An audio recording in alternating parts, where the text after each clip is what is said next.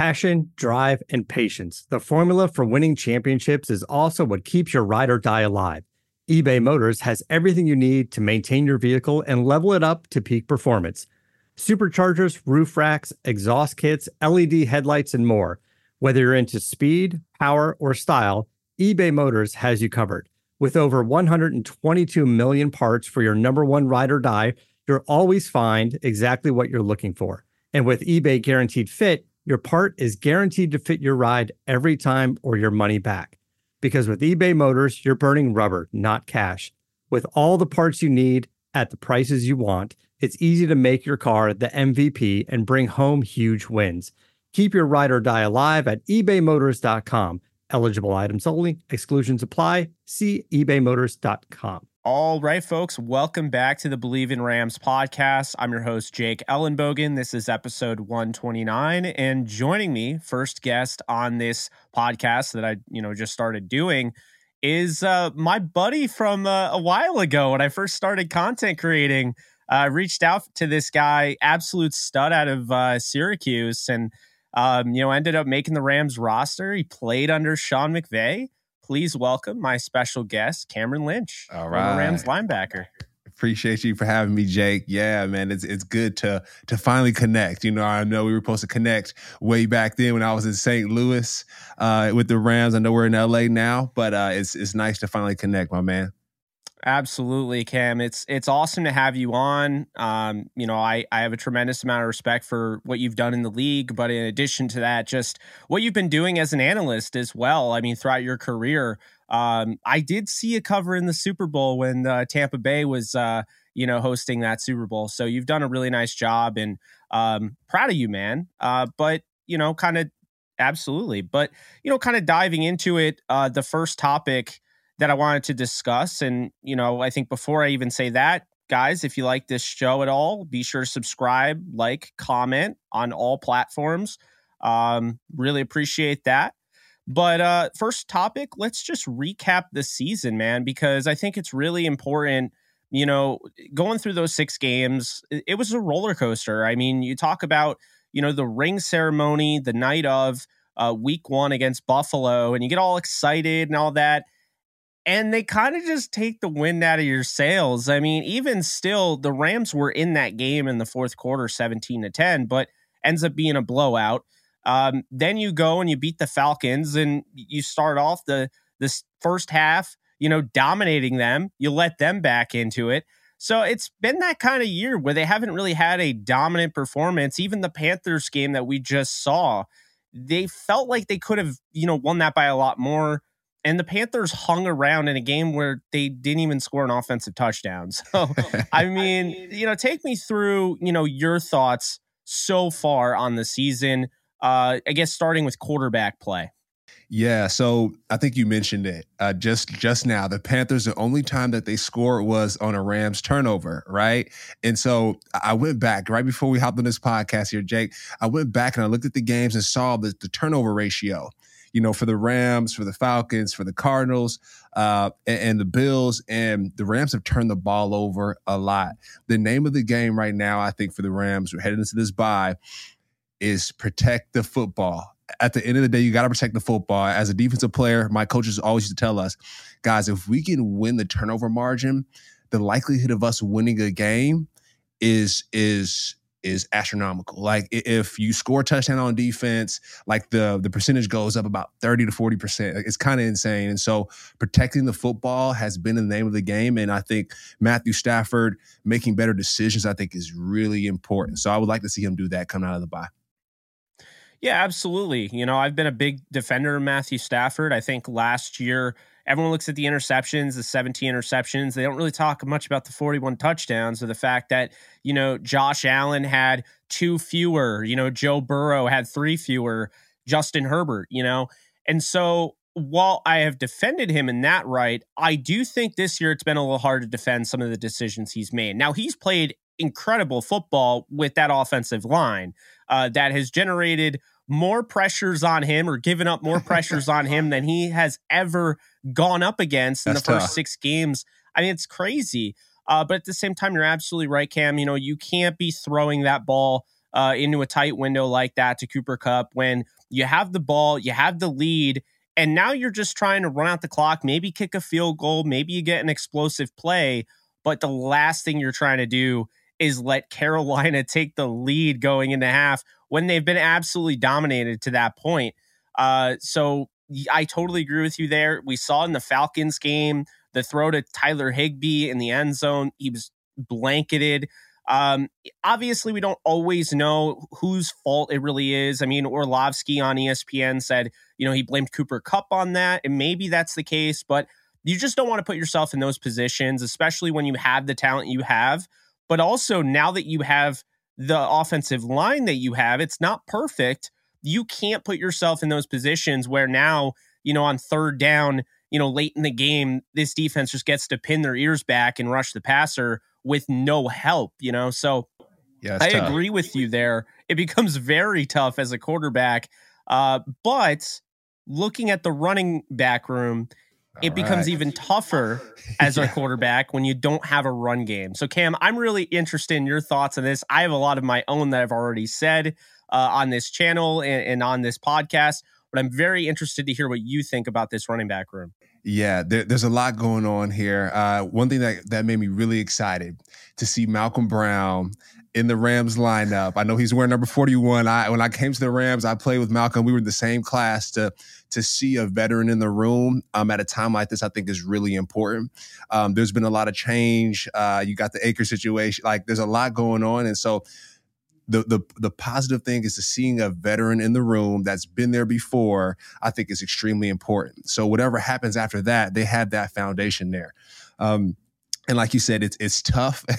it's tough to be successful at the quarterback position when you can't really rely on the offensive line to block for you, or the running game is not doing too well. So you just got to sling the ball, right? You got to sling the ball and pray something something well happens uh, down the field. And so that that can be that can be an issue. And so I know the Rams right now they're they're they're searching the internet, they're they're talking to their contacts to figure out how to uh, how to how to fix that situation. But um, until then, I think Matthew Stafford he's going to be in trouble when it comes to turning the ball over.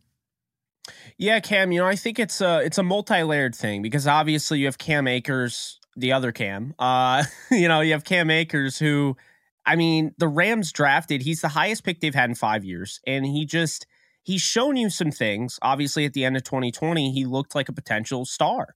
Uh, but unfortunately, you have a torn Achilles, um, which really does not have a good track record for players coming back from that. You look at Marlon Mack as a recent example. A poor guy, you know, was looking at a thousand yards with the Colts, and now he's not on an NFL team. He just got cut by the 49ers. So it's a really tough i don't have to tell you it's a really tough business even if you're healthy so now you know when you're you're going through that injury um you know and i think you, try to force yourself to come back and i don't think you know cam i have to make this very clear i don't think cam forcing himself to come back you know be a part of that super bowl run i don't think that had anything to do with him you know now i think he just he's not quite seeing the holes. He, he, wasn't, you know, hitting the right holes, and and I think the the vision's always been kind of a concern for me, kind of coming out of FSU. Uh, remember, he didn't play in the golden age of FSU. He did not play with Jameis Winston, you know, Jimbo Fisher at his best. He played at the end of that, uh, the dark age, if you will, with not a lot of help in the offensive line. So I think he was used to just running back, uh, you know, contact behind the line of scrimmage. Uh, whereas, you know, I look at, you know, a guy like Darrell Henderson, who's been incredibly consistent for the Rams. I think the the issue has always been about his usage, Cam, because I'll be honest with you, I know the injuries are there. Um, but if you look, you know, Spotrac actually does this really cool thing with market value where if a player is going to be a free agent, they basically break it all down and they give you like four or five guys in that tier. So uh Spotrac was saying Darrell Henderson's on the same level as like Ronald Jones, you know, uh, Rashaad Penny, Sony Michel, those guys. And he played more games than all of them. Um, so, you know, I feel like he kind of he gets put in this pre-existing pod of injury prone and he's kind of just a guy to people. But I mean, Henderson, here are the facts. Since 2019, when he came into the league, he was tied with Todd Gurley for yards per carry, the highest on the team. He has led in yards per carry every single year with the Rams. So I look at this running back room, and we can obviously get to it later on the show about, you know, the flashiness, the player movement. But man, uh, do you have any idea why? I mean, obviously you you haven't talked to Sean McVay about this, I assume, but like I I really it's like mind blowing for me, Cam, when I'm watching this team and Darrell Henderson rips off a 16 yard run on a third and 15 that was very crucial against the Panthers. He had zero carries the game before, and he's not the one complaining about the touches. It's Cam Akers, who got 13 for 33. So it becomes really interesting because it's like, do they have the guy on this roster to actually right the ship, build this running back room up, build this running game up, help Stafford out, and it's just not being utilized correctly? and and sometimes right a lot of times when it comes to to sport i'll break this down i there's something as a professional player a lot of times it, it happens top down right and so you got to look at the coordinator you got to look at the run game coordinator you got to look at those things that are kind of above those positions because at the end of the day the athletes can only do so much. And so now we have to bring in the coaches. We have to bring in just the decision making when it comes to hey i want you to carry out this play no matter who is out there on the field. And so I think that's that's really important. Um, and kind of going back to your point about about the Achilles thing with with Akers, you know, after injuries, after injuries, athletes are never the same. You know, when I when I saw that, it reminded me of the Kevin Durant piece. I you know his Achilles oh, went yeah. out during during the finals, and you know he's he's working his way back. But like, is it still the same KD that it was before? Like, you know, we don't know. And so it, it plays is a, a mental a mental game that comes with with that injury. There, you can go to the Kobe Bryant or whatever that is, but you know, going back to Cam Akers there, you know, I, I hope that um, I, know things come out in ESPN and whatnot this this week, but I hope that uh, they're able to find a solution. And I, I, love what Sean McVay said about it. He was just saying like, hey, you know, it would make sense if we had a fresh start for Cam Akers on another team. He's like, but if that doesn't happen, we'll figure something out here. And and I really liked Sean McVay's approach there. It, it seemed like it was very open minded to figure out a solution. And, and so you mentioned Henderson. He's he's been a staple. He's been very consistent. And so I kind of look at Henderson almost as like he's like that uh I want to say the side chick, but like you kind of like keep keep to the side, but like it's not like that main focus, you know? And so I think in this situation, it's like, hey, like you got to pay side chick a little bit more attention, bring him to the front and make him the main, right? Because at the end of the day, you know, Henderson is is making plays for this team, like you said, in, in, this the second half of the last game. I mean, the man showed out. I mean, the man showed out. He was running the ball, moving the football, moving the chains, and so I think that's extremely important. And it's time for Henderson to get some love there. I absolutely agree with you. And before we get into the wide receivers, I'll just say my analogy I always use about this because it's you know postseason baseball time. And I just think of him as a contact hitter. You know, he's not flashy. I'm a Yankee fan. All Yankee fans want home runs. I'll be honest with you. I'm okay with the Isiah Kiner Falefa. If you don't know who he is, he's just a contact hitter, right? He's not, he doesn't hit home runs, but he gets on base. That's what I want. I don't need a guy that's going to strike out 200 times a year.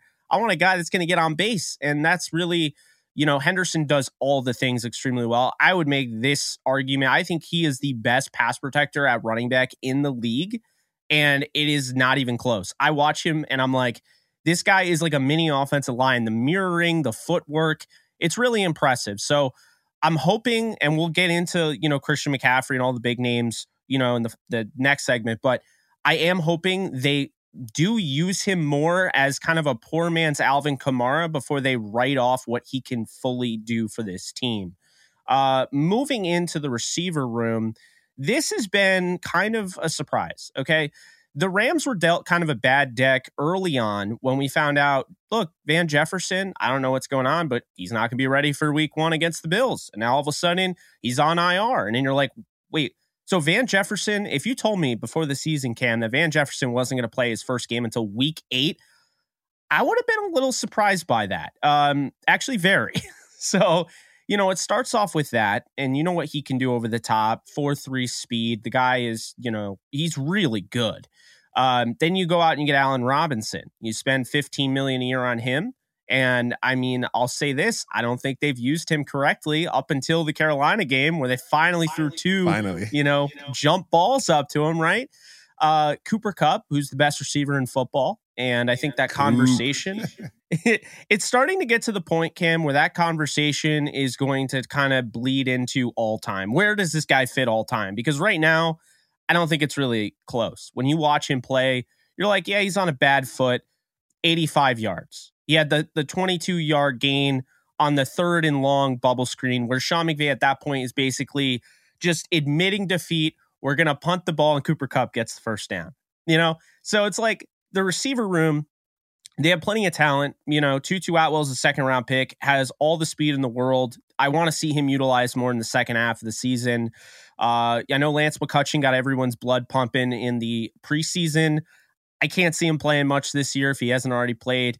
I think the big surprise, or not really a surprise, because I've kind of felt like this was going to happen, but I've just loved to watch the emergence of Ben Skowronek. I, I feel like just he has been so fun to watch, whether he's at fullback, which is genius of Sean McVay, by the way, and uh, you know, wide receiver. And he said, you know, Tyler Higbee took him under his wing. So it doesn't surprise me that the blocking is there. I'm sure he could line up in line at tight end, but uh, I mean, I could go for days with this receiver room, but you know, what are your thoughts so far going through the first six weeks? Yeah, you mentioned the going Skowronek, right? I mean, seeing him in the backfield, um, creating mismatches. I think that's a big thing for him is he'll be able to create mismatches. Uh, mis- mismatches. Think about like a, a, um, a Kyle Ju- a Juszczyk from from the 49ers, fullback number yeah. 44.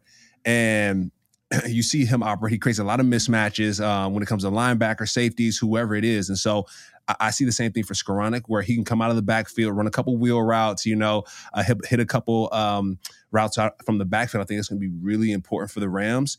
Um, and then, like you said, Cooper Kupp, man.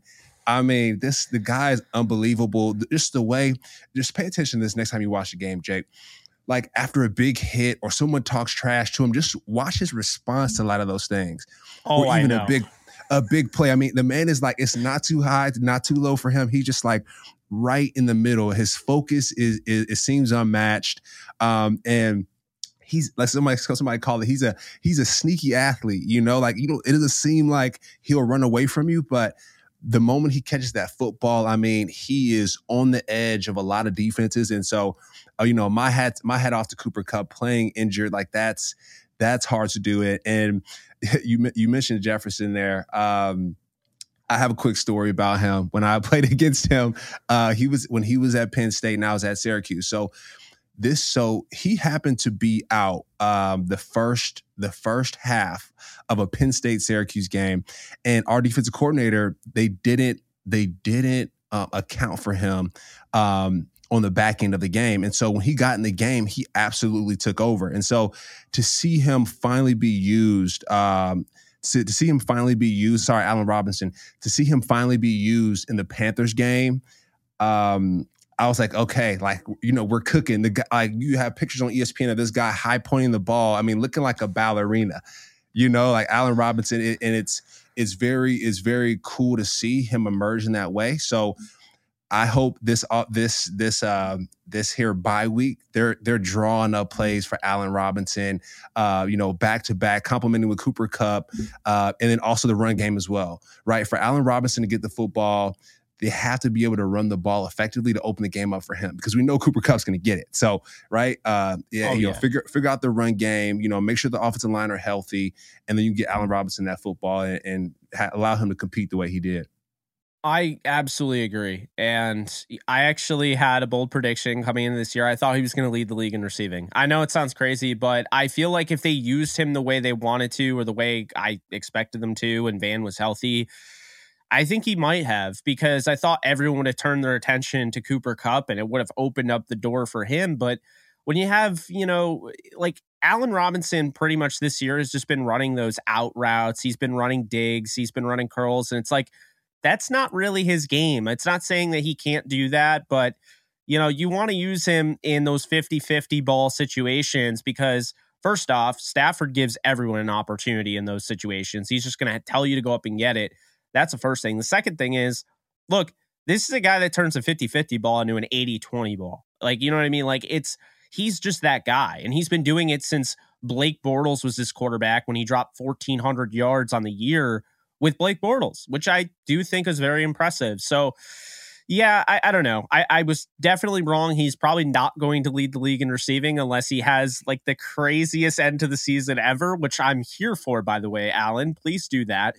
Uh, but but I, I don't know. I I think you're right. You definitely got to start drawing stuff up for him, and I think just the the ability of Van Jefferson having him back, I think is going to allow them so much more creative freedom uh, within their scheme. Uh, but looking at the offensive line, something that might not offer so much creative freedom in their scheme if they don't get it figured out.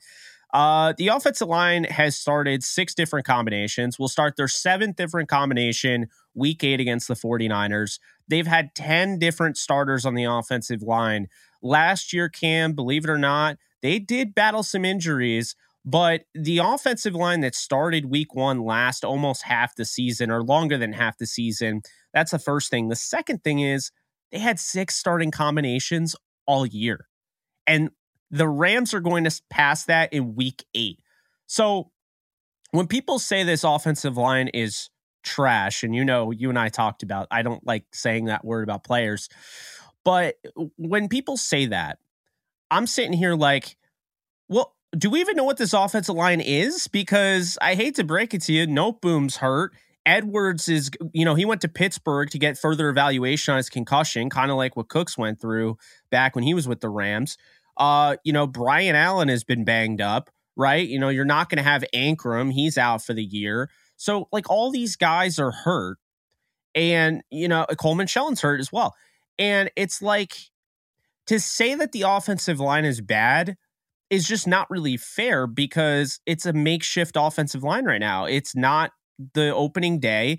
It's not what they prepared going into the season. This is not what they expected. I mean, there's no way Sean McVay was sitting there like, yeah, you know, I'll say this right now Jeremiah Kolone, you, you know, you were about to go in the police academy. Well, in three weeks, you'll be our starting center. Like, I don't think he thought that that was going to happen. I don't think he thought any of this was going to happen.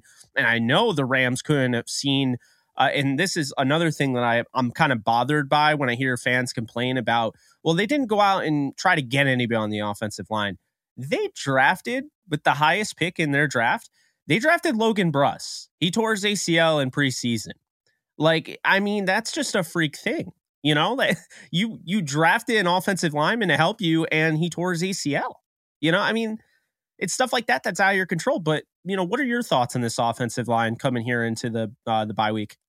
Yeah, you mentioned Kolone, right? Stepping off of um, police training and stepping onto the football field to be the center. Now, I you know I play linebacker, and so on the defensive side, you know, we pay attention to a lot, a lot of times to the center and the quarterback, right? Because they're the they're the center of the offense essentially, and so the offensive lineman they're responsible for calling out protections, and the center that's that's a lot to take on, right? Like that's like that you have to you have to know the whole playbook. You have to understand what the defense is doing as well and it's a lot of pressure. And so giving the offensive line some time, right? I know the Rams fans are like, oh, we need to change things up. Uh, offensive line is whatever it is.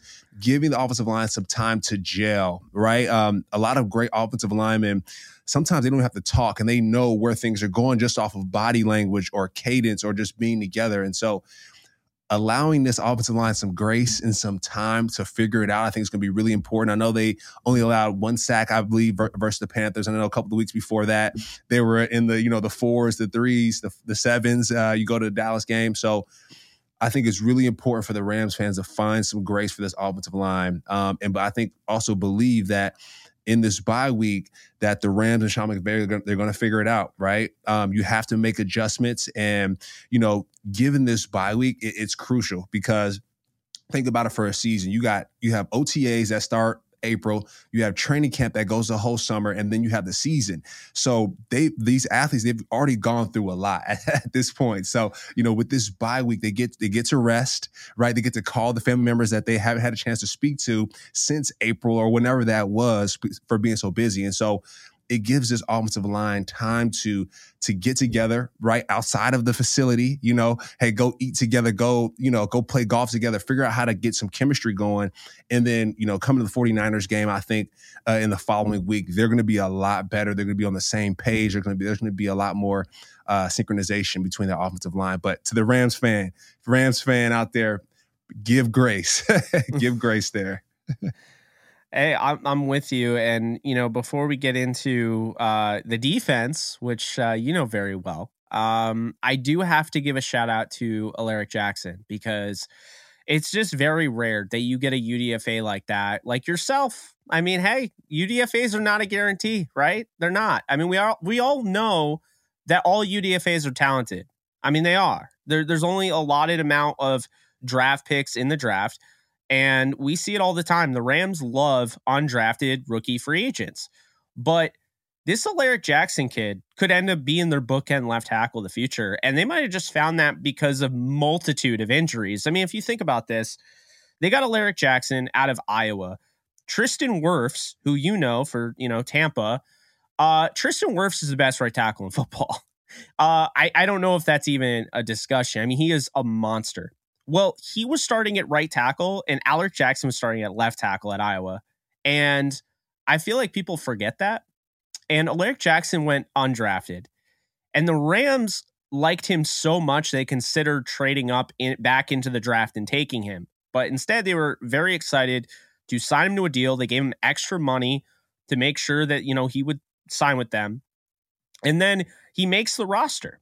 And you're like, okay, that's a really good start. I mean, the Rams keep UDFAs on the roster. They kept a few this year. And I just feel like when you you look at it, getting a guy like that, he comes in last year on a Super Bowl roster, and Noteboom goes down, Whitworth is down. So this guy has to come in and win football games or help you win football games, protect Matthew Stafford, who you just gave all those picks up for. So that's a there's a lot of pressure on this young kid. And he comes through. And then this year, you know, he's been playing right guard because they had injuries immediately when the season started. And now he moves to left tackle. And Noteboom goes down middle of this game against the Panthers. He doesn't allow a pressure, not one pressure. I understand people will say it's the Panthers, but I don't think you've been paying attention to the Panthers if you're just going to say it's just the Panthers. Just because their team isn't very good and their direction and they fired their defense coordinator and their head coach and their special team does not mean that they don't have a pass rush, which, by the way, right now has 99 pressures on the year through six games. That's pretty good. The Rams don't even have 60. So we're to talk. That's there's a kind of a, a segue into the Rams defense, which I got to say, Raheem Morris has put on an absolute masterclass with only having what 54 pressures on the year on the quarterback. I mean, he's done an, an outstanding job, but I'm curious what you think about the defense and I guess starting with the defensive line and then going into your your number one uh, position there, linebacker. Yeah, yeah. So going to the defensive line here, um, you know, I've been watching these past couple games with the Rams, and of course, you know, you're watching Aaron Donald, right? Like anyone who's played with Aaron, anyone who's watched Aaron, it's like, hey, when you cut the TV on, you watch the Rams. Let's see what this man is doing. And so with Aaron, I'm not sure if he's able right now to, with without other major weapons, right? You, you, know, there's a there's been a big change on the, that defensive line. You got Sebastian Joseph Day, uh, you got your Von Miller. They all went different places, and so now all the teams are, are just focusing on Aaron Donald with with this piece. And so, what I would like to see out of the Rams defensive line is being more anchored in the run game.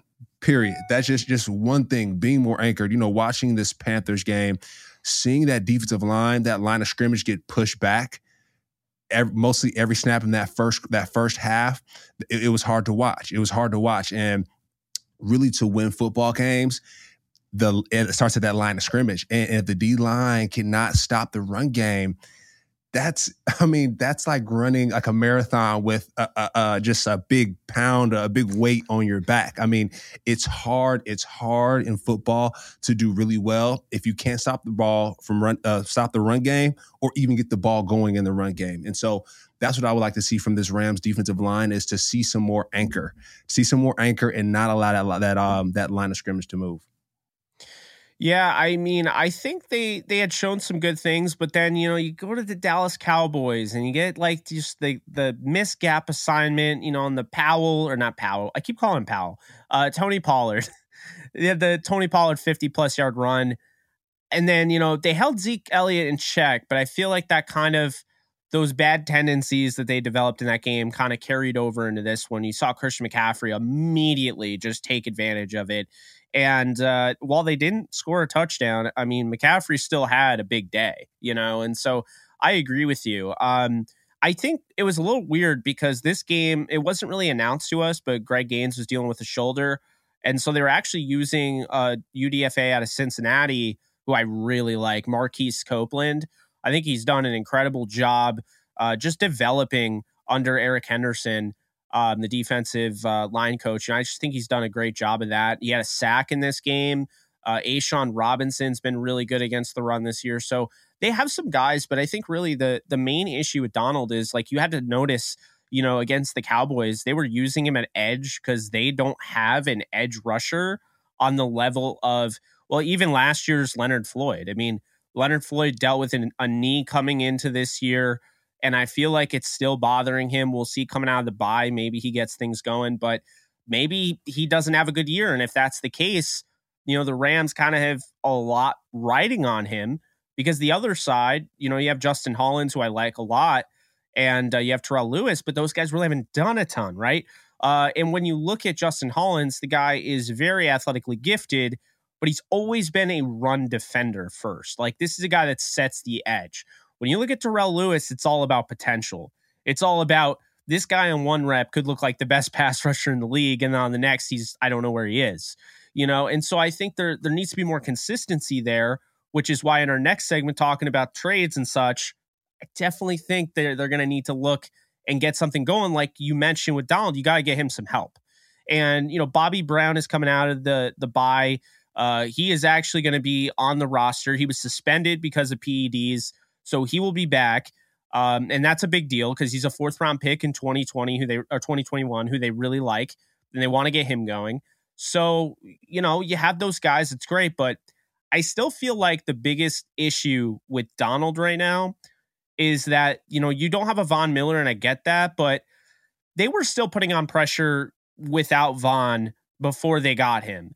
Right now, they are in the bottom of the league cam in quarterback pressures. They have 56. I'm looking at it right now 56 and 12 sacks, which that's a pretty good 12 sacks is not bad at this point in the season, but 56 pressures and 12 sacks. The next 66 pressures, the Chicago Bears. After that, the Raiders have 67, the Saints have 69, and the Texans have 72.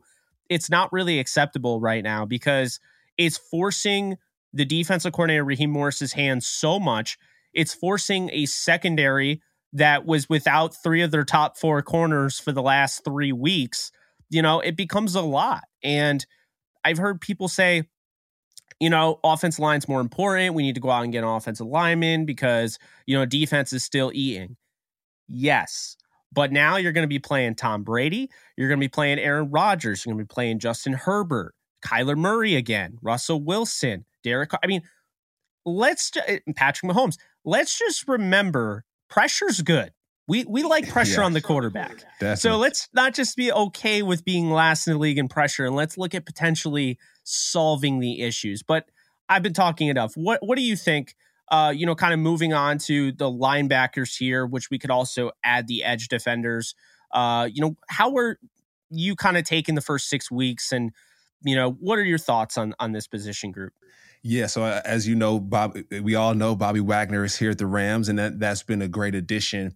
Um, you know, I, I, was at the Rams and the Buffalo Bills game. Um, you know, I was there when Bobby and Josh Allen uh, met at the goal line, right? Like, and so seeing Bobby Wagner play when he's at the Seattle Seahawks, and then seeing him now, it, there, there's a little difference there, right? And, and so, um, one thing, one thing with Bobby that I would love to see are some of those game breaker plays, right? Some of those where it's like strip sack, um, you know, hit stick where the ball comes out. You know, I know he, he hit stick one of those fans that are running on the field. They were, you know, had the little uh, pink can uh, canister out there. But I, I, would love to see some of those game changing plays by, from Bobby Wagner, right? You know, you know, uh, with Jalen Ramsey, you see a lot of those like ooh type plays where a big hit on Christian McCaffrey, the sack second like you see those like game breaking plays. I would love to see that from the linebacking corps, right? Because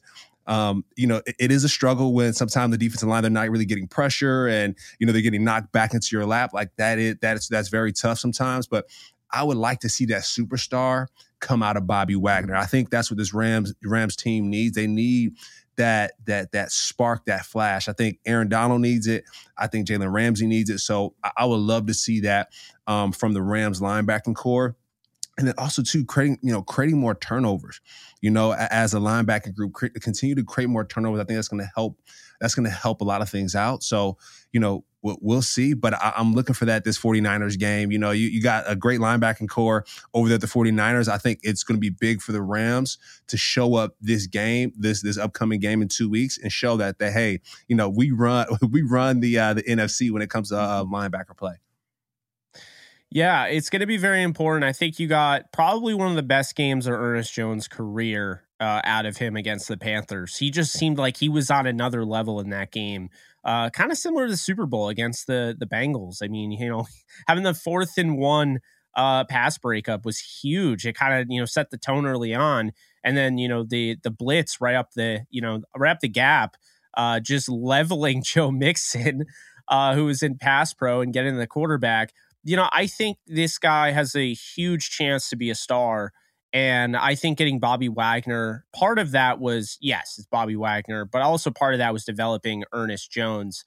Um, and I think, you know, Wagner's gotten a lot of hate. I think, you know, there are a lot of people that are like, he's washed. He's, you know, my favorite word, trashed. But I disagree, man. Um, you know, I agree with you is that, you know, he's played well. We just want to see more of the superstar moments. You know, we want to this is somebody that like you could not throw near him if you were the 49ers. It was like you watch a Seattle and San Francisco game and it was like he just had a nose for the football. Anywhere it was, he would come down with it. I remember one specifically um, I don't know if you remember this, but like he tipped the ball to himself, dove and like caught his own tip.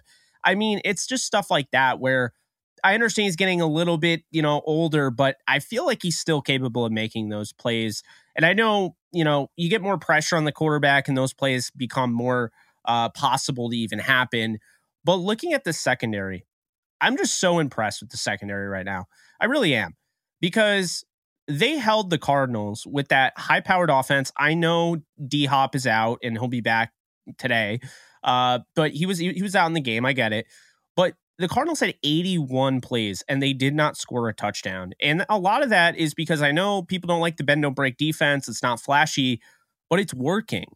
And, you know, they didn't do it as much against the Panthers.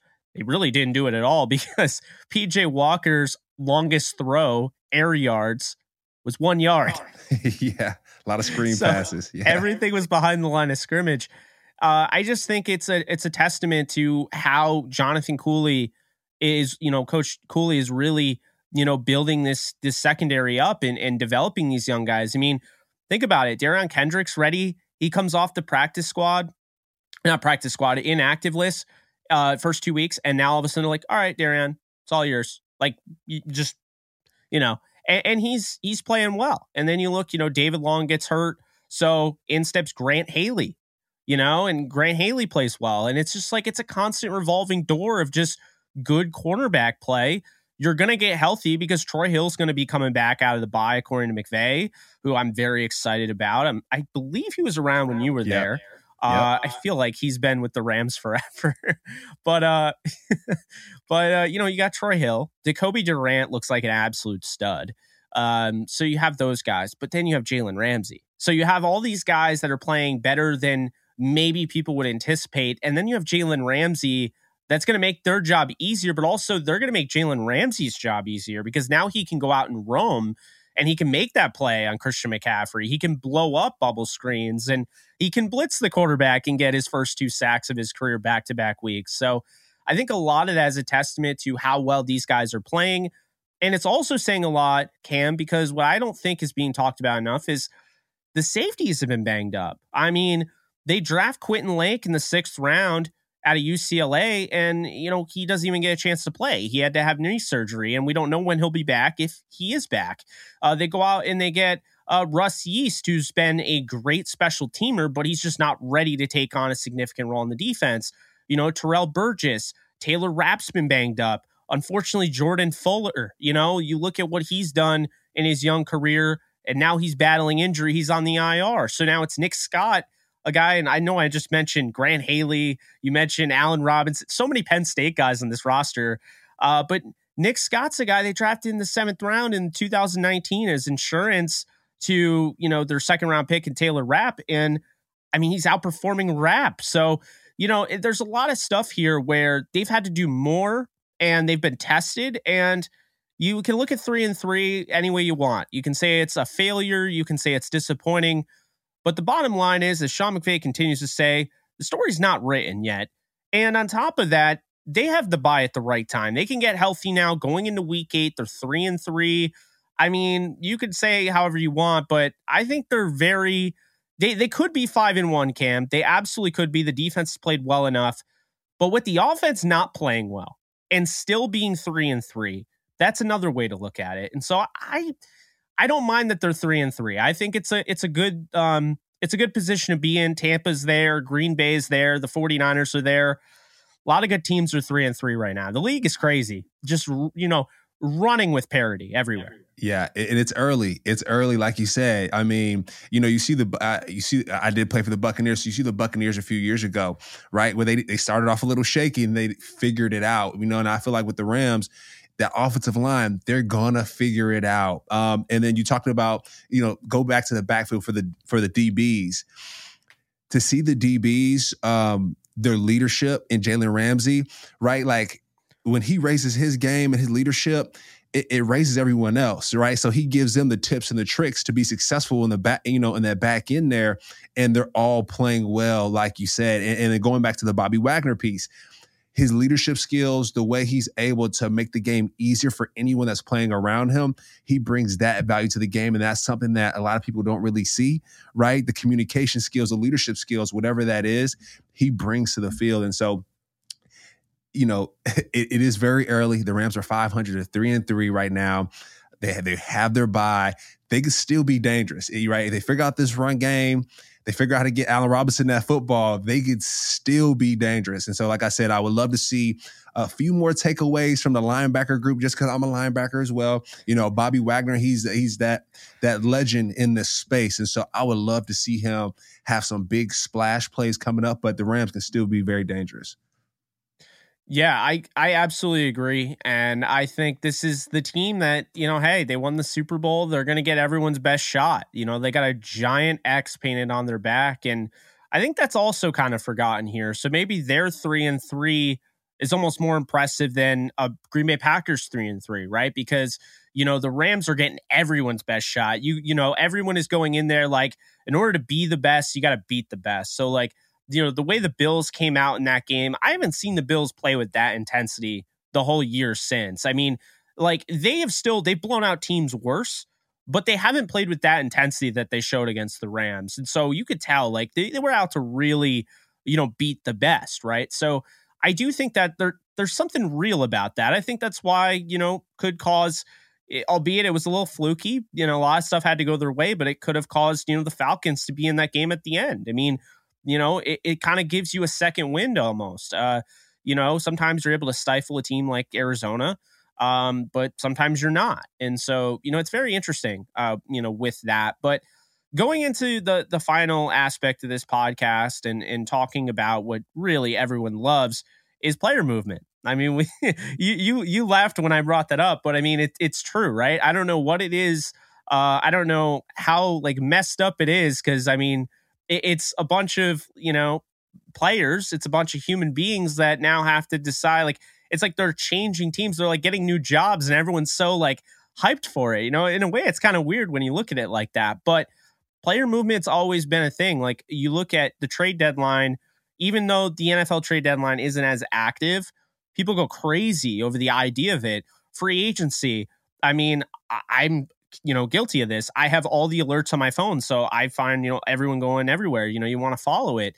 Uh, it's the league that never sleeps. So with that being said even though this isn't you know the mlb trade deadline or the nba trade deadline where there's way more trades there's still been some trades over the last few years and i think the rams especially have really shown you that they're not afraid to go out if they're missing a pass rusher all right we'll go out and get dante fowler. We'll go out and get von miller you know, we, we need this guy, we'll go out and get him. We'll sign OBJ. I mean, all sorts of stuff comes out. But looking at, you know, the trade options, I'm going to ask you first, Cam, if there, give me three positions. If you had to pick three, what position groups are you looking at to, I guess, not necessarily upgrade, but like position groups you're looking at, at the trade deadline to at least add to a room? Definitely O line, right? We talked about it. O line. I, I, know they need some time to get together, but getting getting someone in there as soon as we can to to to firm that up. So O line. I would like D line as well. Uh, that would be amazing. And then as you as you know, the running back group. That's those those three things. I mean, O line and D line, where the Rams are now, being 500 that line of scrimmage is the most important thing that they can take care of. And so protecting that line of scrimmage by getting upgrades, quote unquote, at those positions would be would be the first the first line of duty. And then at the running back spot as well. I'm seeing some folks on this list, and uh, I'm pretty excited to dive into them. But those are the three positions that I think would, would need a little upgrade there. Yeah, I mean, I agree with you. Um, you know, I think when you look at, for instance, the running backs to start off, everyone is going to gravitate towards Christian McCaffrey. And obviously, we can confirm that the Rams offered a deal to Christian McCaffrey. We don't know what the deal is. Uh, I predict it's a second and a fourth, if I'm being honest. But uh, I know that Peter Schrager was, you know, reporting that you know they're looking for two first round picks. I think that's a little egregious. I don't think they're going to get that. Not for a running back in this, not in this day and age where everyone's saying running backs don't matter. Although, ironically, Cam, the people that were saying running backs don't matter want their team to trade for Christian McCaffrey. uh, it's funny how that works. But, you know, you look at Christian McCaffrey, I think another option here, a potential Cam Akers swap for Melvin Gordon. I mean, Denver needs a running back. And, you know, unfortunately, with Javonte Williams, who is an incredible talent, he goes down. They're still a team that does feel like they're in it, even though they don't feel like they're in it right now. But I mean, the Rams are kind of going through the same thing. I mean, you got to, you know, work through this long season. And so, you know, if you think, hey, you know, we have, you know, the carries for Cam Akers and we believe that maybe the Rams weren't using him the right way and we can, you go out and you get, you know, Akers and Gordon, somebody that you liked, but maybe he's overstayed his welcome. Maybe we shouldn't have brought him back. It's not really a fit. You send him over to the Rams and he's back in LA uh, where he was with the Chargers. And I mean, yes, you know, people talk about the fumbling issues, but I think if you manage him well enough, I don't think that'll be a big deal because you have Henderson and then you can use Gordon as kind of like, you know, a guy that could come in and kind of be like your change of pace and almost in a way like normally you would have the bigger back be that, but I feel like Henderson has more of the well-rounded game at this point in his career, but at the same time Gordon's a hell of a two to have Cam because he's coming off two back-to-back 900-yard seasons and last year splitting time with the you know very exciting rookie running back that I mentioned, Javonte Williams. Um, I know people want Kareem Hunt. I, I, don't think he's the guy that the Browns are looking at getting rid of. I actually think it's D'Ernest Johnson. Uh, so he's an option. Antonio Gibson's an option uh, because they absolutely love Brian Robinson. And I'll be honest, I think everyone in America loves Brian Robinson because of his story. Um, and then David Montgomery is an interesting one. I put him on the list as well as Ronald Jones. Jones was like this guy. If you were a fantasy football fan, you're like Ronald Jones in the in Kansas City. I mean, that's going to be a dream. He hasn't gotten a carry yet this year, and I don't think that's going to change. Uh, was a healthy scratch, not a good look. Um, I do think he's talented enough to be, you know, an actual, you know, back in this league. Uh, I think, you know, his, you know, resume shows that. Um, he showed that in Tampa. And uh, David Montgomery is another guy where, you know, you look over the Khalil Herbert has the best yards per carry average in the NFL. And it's like kind of hard to justify why you wouldn't give him the ball over Montgomery with the way he's running it. Montgomery's also kind of a big name. You know, he was the pick they got after the Khalil Mack trade, where pretty much they emptied all of their draft picks. And so they could only draft a running back. So, I mean, out of those guys, Cam, are there anybody like is there anybody that you realistically think the Rams could actually add to this team? Well, I'll go. I'll go with the dream pick. I'll go with the dream pick, and then I'll also go with the pick that may not be likely, but you know I would like to see as well. Um, so the dream pick, of course, would be Kareem Hunt. I mean, you know, the guy's playing with Nick Chubb. Uh, iron sharpens iron at the end of the day, and so if he stays healthy, you know, coming coming to the Rams like that, that could be a big addition. Uh, and going back to the, the Christian McCaffrey piece, I mean, my, my man, he's he's he's a generational player, I would say, right? He can catch the ball, he can run the ball, he can and back in college, he was returning the ball, but my man, my man gets hurt a lot. And so that, that's always with the running with the running back space. But uh, an ideal for me, a dream one for me would be a Kareem Hunt to to see him run that ball um, in a Rams uniform would be amazing.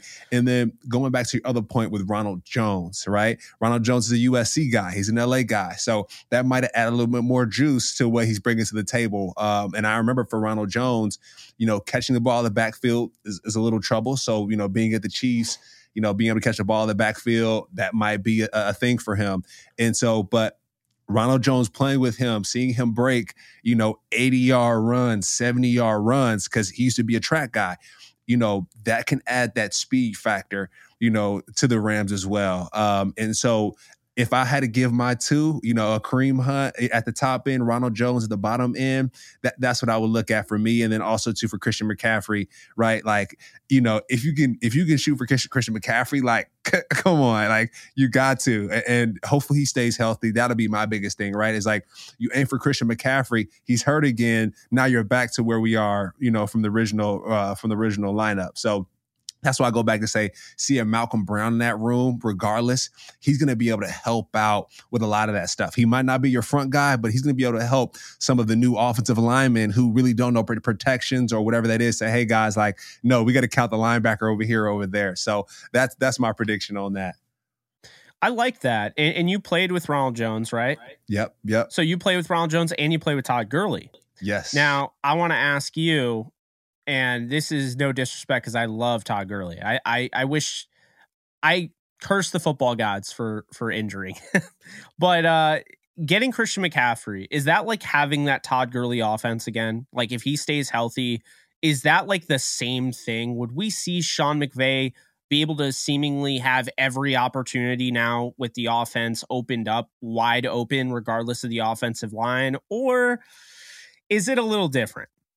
Yeah, it's it's a little bit different. Um, I think they're a different type of style back. But to your point about Sean McVay and it opening up the playbook, when people play Christian McCaffrey, like regardless if he's healthy or not, like the defensive coordinator has to change the game plan. When Alvin Kamara is playing, like you got to change the game plan because he might he could possibly be in a slot lined up against a linebacker one on one like that could be trouble right and same thing with Christian McCaffrey if he's in the backfield and it just there's a different can of worms when it comes to players like this.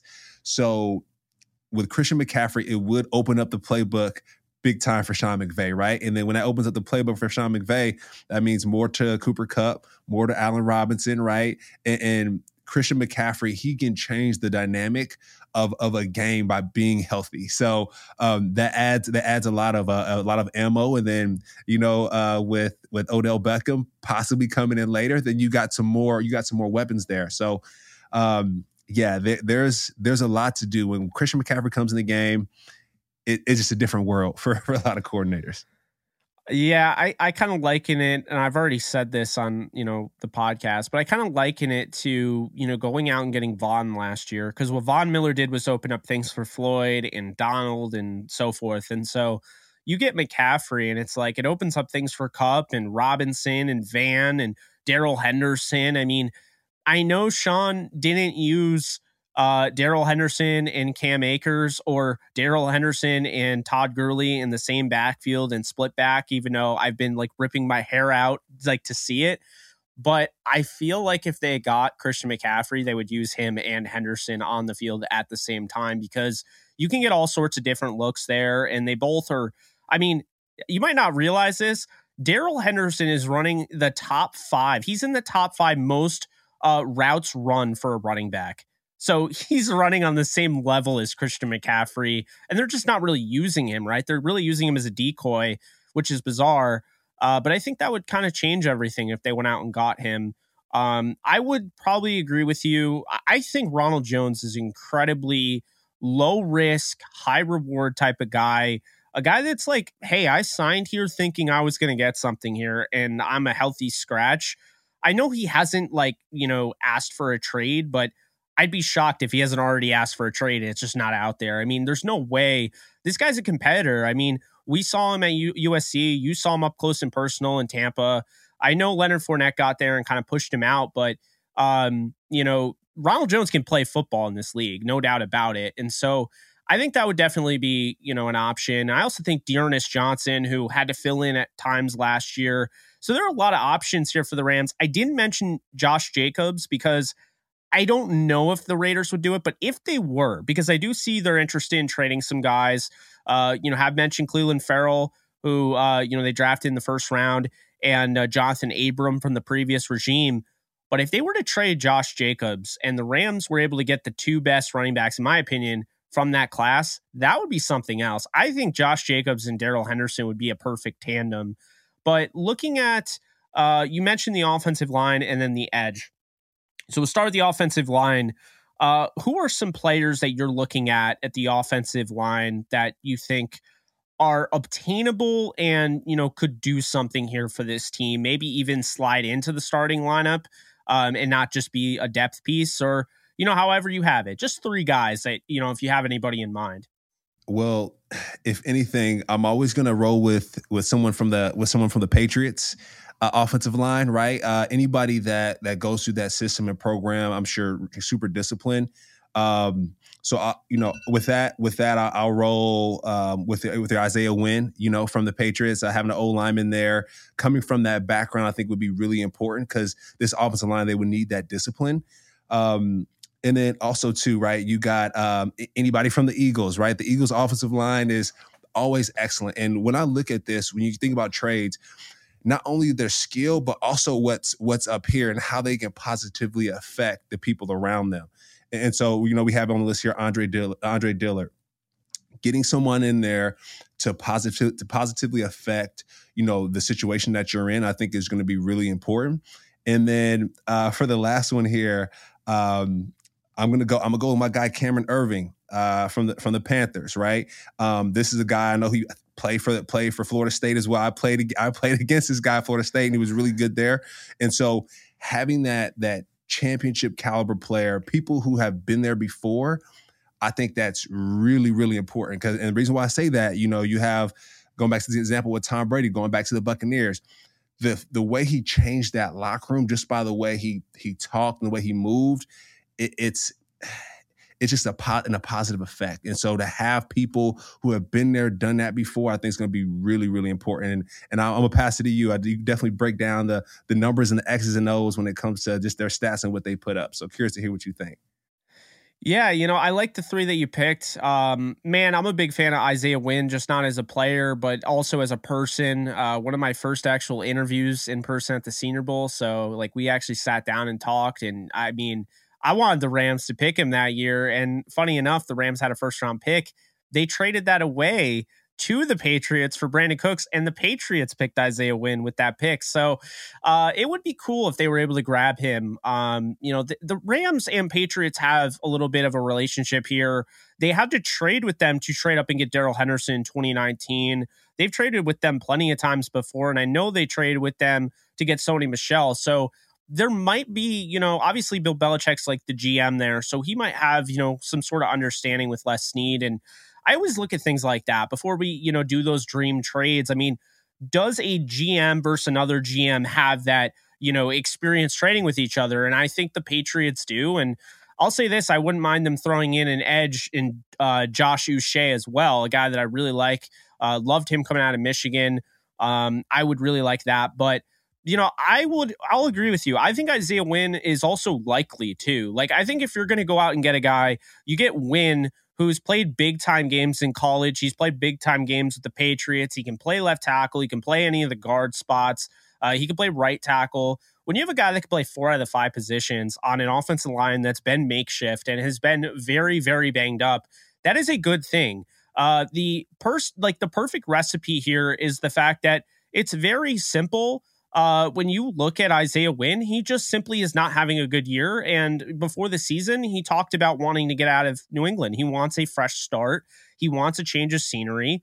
Going to the Rams, I think, offers him that opportunity, but to also play for a championship and not necessarily go to a team where now I have to go through a rebuild. So I agree with you uh, in listing him. Very like I love that actually. Um, Cameron Erving is an interesting one here because the whole Panthers offensive line, I think, is underrated. You have him, you have Moton, you have Bozeman, you have Corbett, who they got from the Rams. So they have a lot of, you know, talent on that offensive line that I feel like if it's available, it's just going to completely get plucked away. Uh, but I also don't think the Panthers are that far off. Um, you know, get a new head coach in there, get a new defensive coordinator. You're going to have a top pick this year. Like, I don't think they need to blow it up. So that's my concern with a trade like that is I don't know if the Panthers are going to make that. Um, but I would love to see it. I'd love to see Corbett back. I think, man, Corbett was so huge for them last year, and he really has been uh, just since they, you know, got him. Kind of an underrated name here that no one's talking about is Lester Cotton from the Raiders. I just don't think there are these guys in the league that play really good offensive line and they're like sixth and seventh man, and like they never get a chance to be a starter. And I feel like Lester Cotton is somebody that could come in and, and you know really help you out, not only just in the run game, but I think in pass pro as well. Um, but I'm going to throw you know one more guy in here. I'm going to say Laremy Tunsil because here's the thing. Okay, this is a very unlikely scenario that the Texans, who traded two first round picks for this guy, would just get rid of him. But if the Rams are sitting there thinking, we love Alaric Jackson, but maybe we like him more as a guard. Okay. And Noteboom concerns us because we just paid him all that money and now he just suffered an Achilles tear. You know, you start to wonder. You, like maybe they could make a move like that. And I'm not saying they will, but I mean, I think he's the best name on the list. Uh, maybe him or Taylor Moton uh, but I'm a big fan of his game, and I think Laremy Tunsil would be like having a bookend left tackle for the future, guaranteed. Obviously, we love what we see from Alaric Jackson, but it is a smaller sample size, so he's really going to get tested over the next few weeks, going up against bigger competition and tougher competition. But so far, what we've seen, we've seen good. But I have to mention Laremy Tunsil because I feel like he's the biggest name, and I don't know if he's available, but NFL insiders out there have kind of you know, floated the idea he might be. So, you know, we'll see. I personally, if I'm running the Texans, I'm not trading him. Okay. Uh, yeah. but they might. So I, I, don't know. When you get those insiders talking like that, it's coming from NFL Network. I gotta sit here and at least listen because you know they're they got eyes and ears on the ground and everything. But that's what I'll say. Uh, lastly, wrapping it up, and then we'll we'll end it with uh, in a little OBJ banter uh, to to wrap it up. But uh, to wrap up the the trades here, edge, who, if there's anybody out there that can immediately come in that that's realistic, uh, can, immediate, uh, can immediately come in and make a day one impact and get that 56 pressures way up. Uh, who is that from this um, from this list? Realistically, realistically, I know Cameron Jordan might not be realistic or Bradley Chubb might not be realistic. Someone who I think who would consider making the move, even though they're doing, you know, they've had a great season last year. Robert Quinn, who's playing for the Bears. He was with the Rams prior. I played with Robert Quinn. He's like Gumby. I mean, the man can bend, he can move. Um, I think he would be a great addition. Uh, I'm not sure where he is in his career, right? Whether it comes to retiring or whatever that looks like. He's been playing for a while now, but he's familiar with with the Los Angeles Rams, right? He's very familiar um, is somebody that Aaron Donald's very familiar with. So then, therefore, Aaron Donald's play goes up a little bit. So that's someone that I would keep my eye out for. Um, Robert Quinn, man, what a guy! I, I, would love, like, ideally, I would love to see it. Right, if I had a, a magic magical ball, uh, Robert Quinn would be the guy for me for sure. I love that, and I mean, I gotta ask you, if you're Aaron Donald, aren't you like, hey, man, that Robert Quinn guy is, uh, you know, he's a friend of mine. Uh, he'd, he'd make old AD pretty darn happy. You know, uh, we need a guy like that. But at the same time, this team has shown you they want to go even like bigger, right? Like when they make these moves, they go that, and that's the thing. Like Les Snead said, you know, F them picks, we'll go and use them to get more players and, and win more Super Bowls. He said that after the whole, you know, Super Bowl uh, parade. So it's like, it makes you wonder, man. And I've been thinking about this because I think it really comes down to it. I, have been thinking about it with OBJ, Cam, and it's like, is it that they really want OBJ, the person back, the player back? They love him, they want him. Or do they actually have a need for wide receiver? And then the same thing could be said about edge. Did they really want Von Miller himself back, or are they actually like really concerned about that position? And the way that they're off, like the, the offseason went, they let Okoronkwo leave. They didn't add anybody in the offseason to replace Von. So it made you believe that really they just wanted Von, right? Like that they didn't really feel like that was a need because then the draft they don't uh, you know really address the position until round 7 with Daniel Hardy who man, I wish he was healthy because I think he could actually add something, but unfortunately he's not and we don't know if he's going to play this year. So it, it's frustrating that he's hurt, but at the same time I'm sitting here like what's the goal here? Because if the Rams really looked at this the whole time and like, we're going to ride with Justin Hollins, we're going to ride with Terrell Lewis. And if they don't pan out, then we got the draft capital, we got the ammo to go up and get a guy at the deadline. That's kind of where I think they're going. And I'll tell you right now, if Brian Burns is available and Jordan Rodrigue, who reports on this team for the Athletics, she also reported for the Carolina Panthers at one point. She says she doesn't buy that Brian Burns is completely out of the question. She doesn't buy that he is unavailable.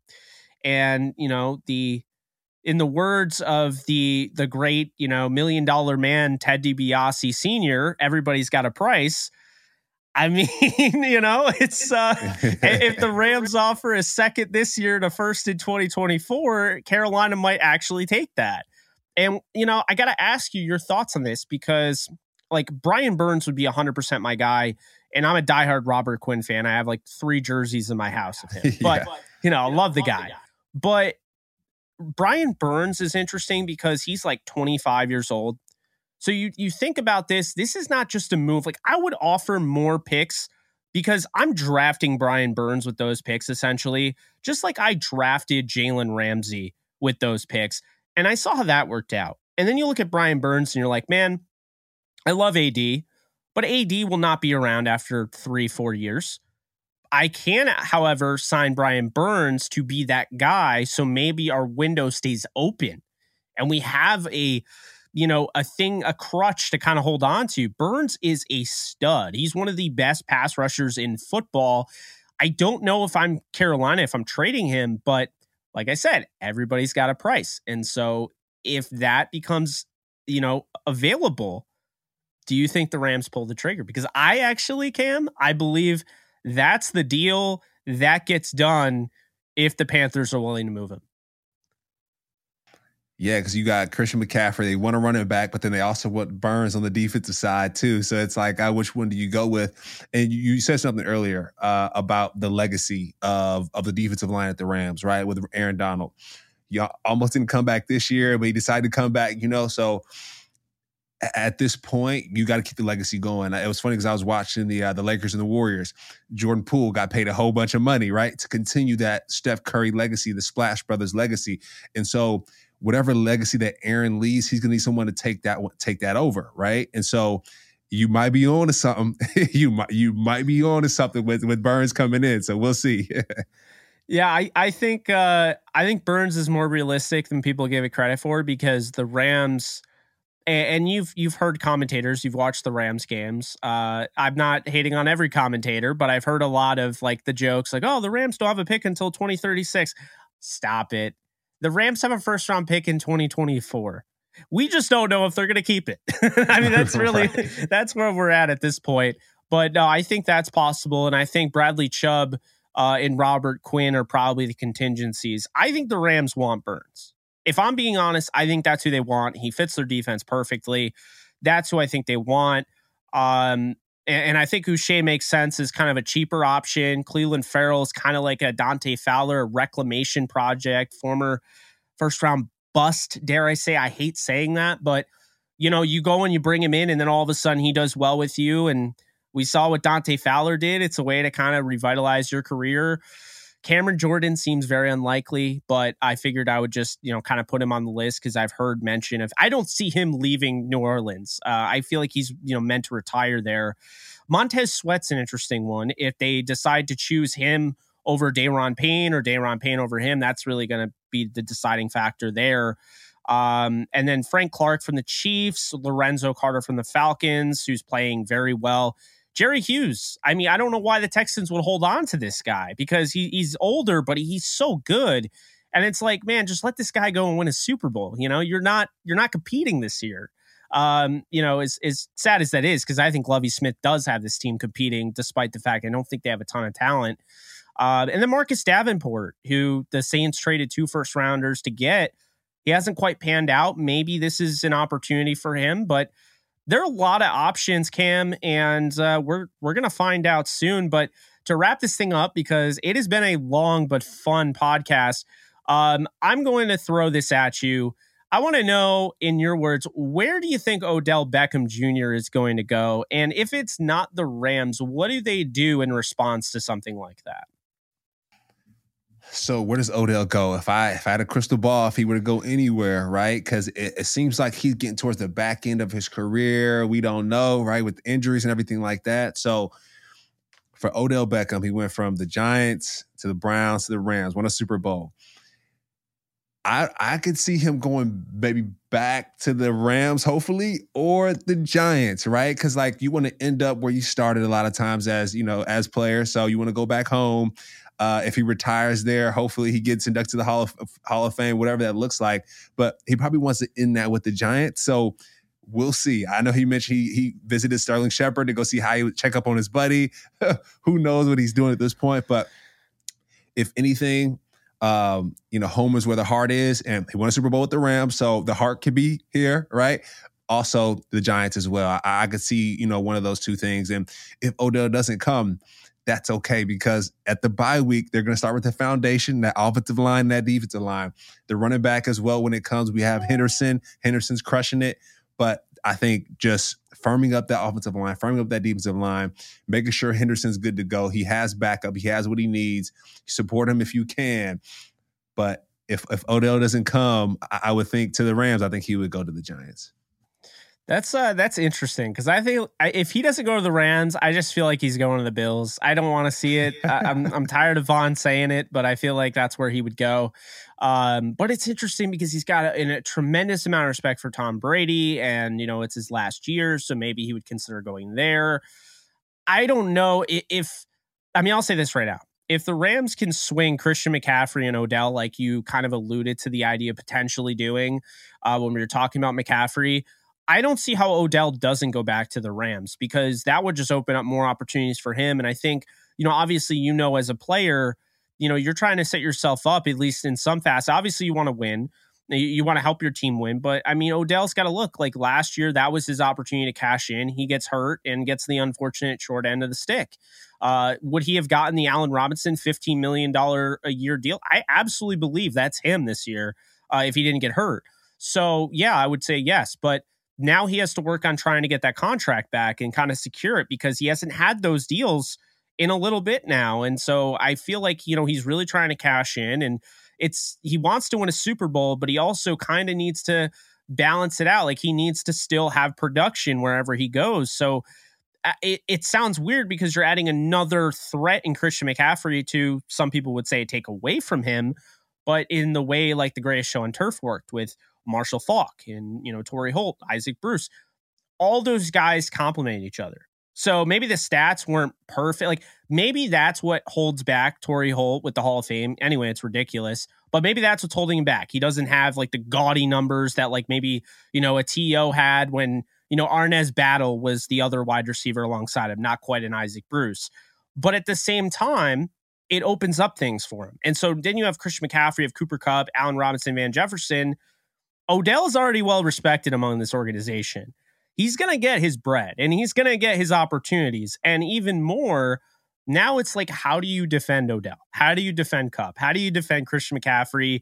You can't just like, yeah, you know, we're not going to cover Van. Good luck. We're not going to cover Allen. Good luck. We're not going to cover Kupp. You're insane. You know, it just, that's what it gets to. And so I feel like if they're able to swing a deal for Christian McCaffrey. Um, and I don't even feel like they need it to be honest with you to win this Super Bowl, Cam.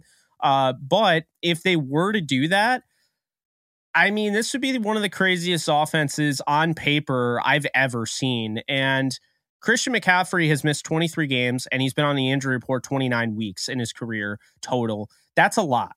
But if he were to stay healthy and you got Odell, I don't care if this team doesn't have a pass rush because I don't know who's going to outscore this team. yeah. you know?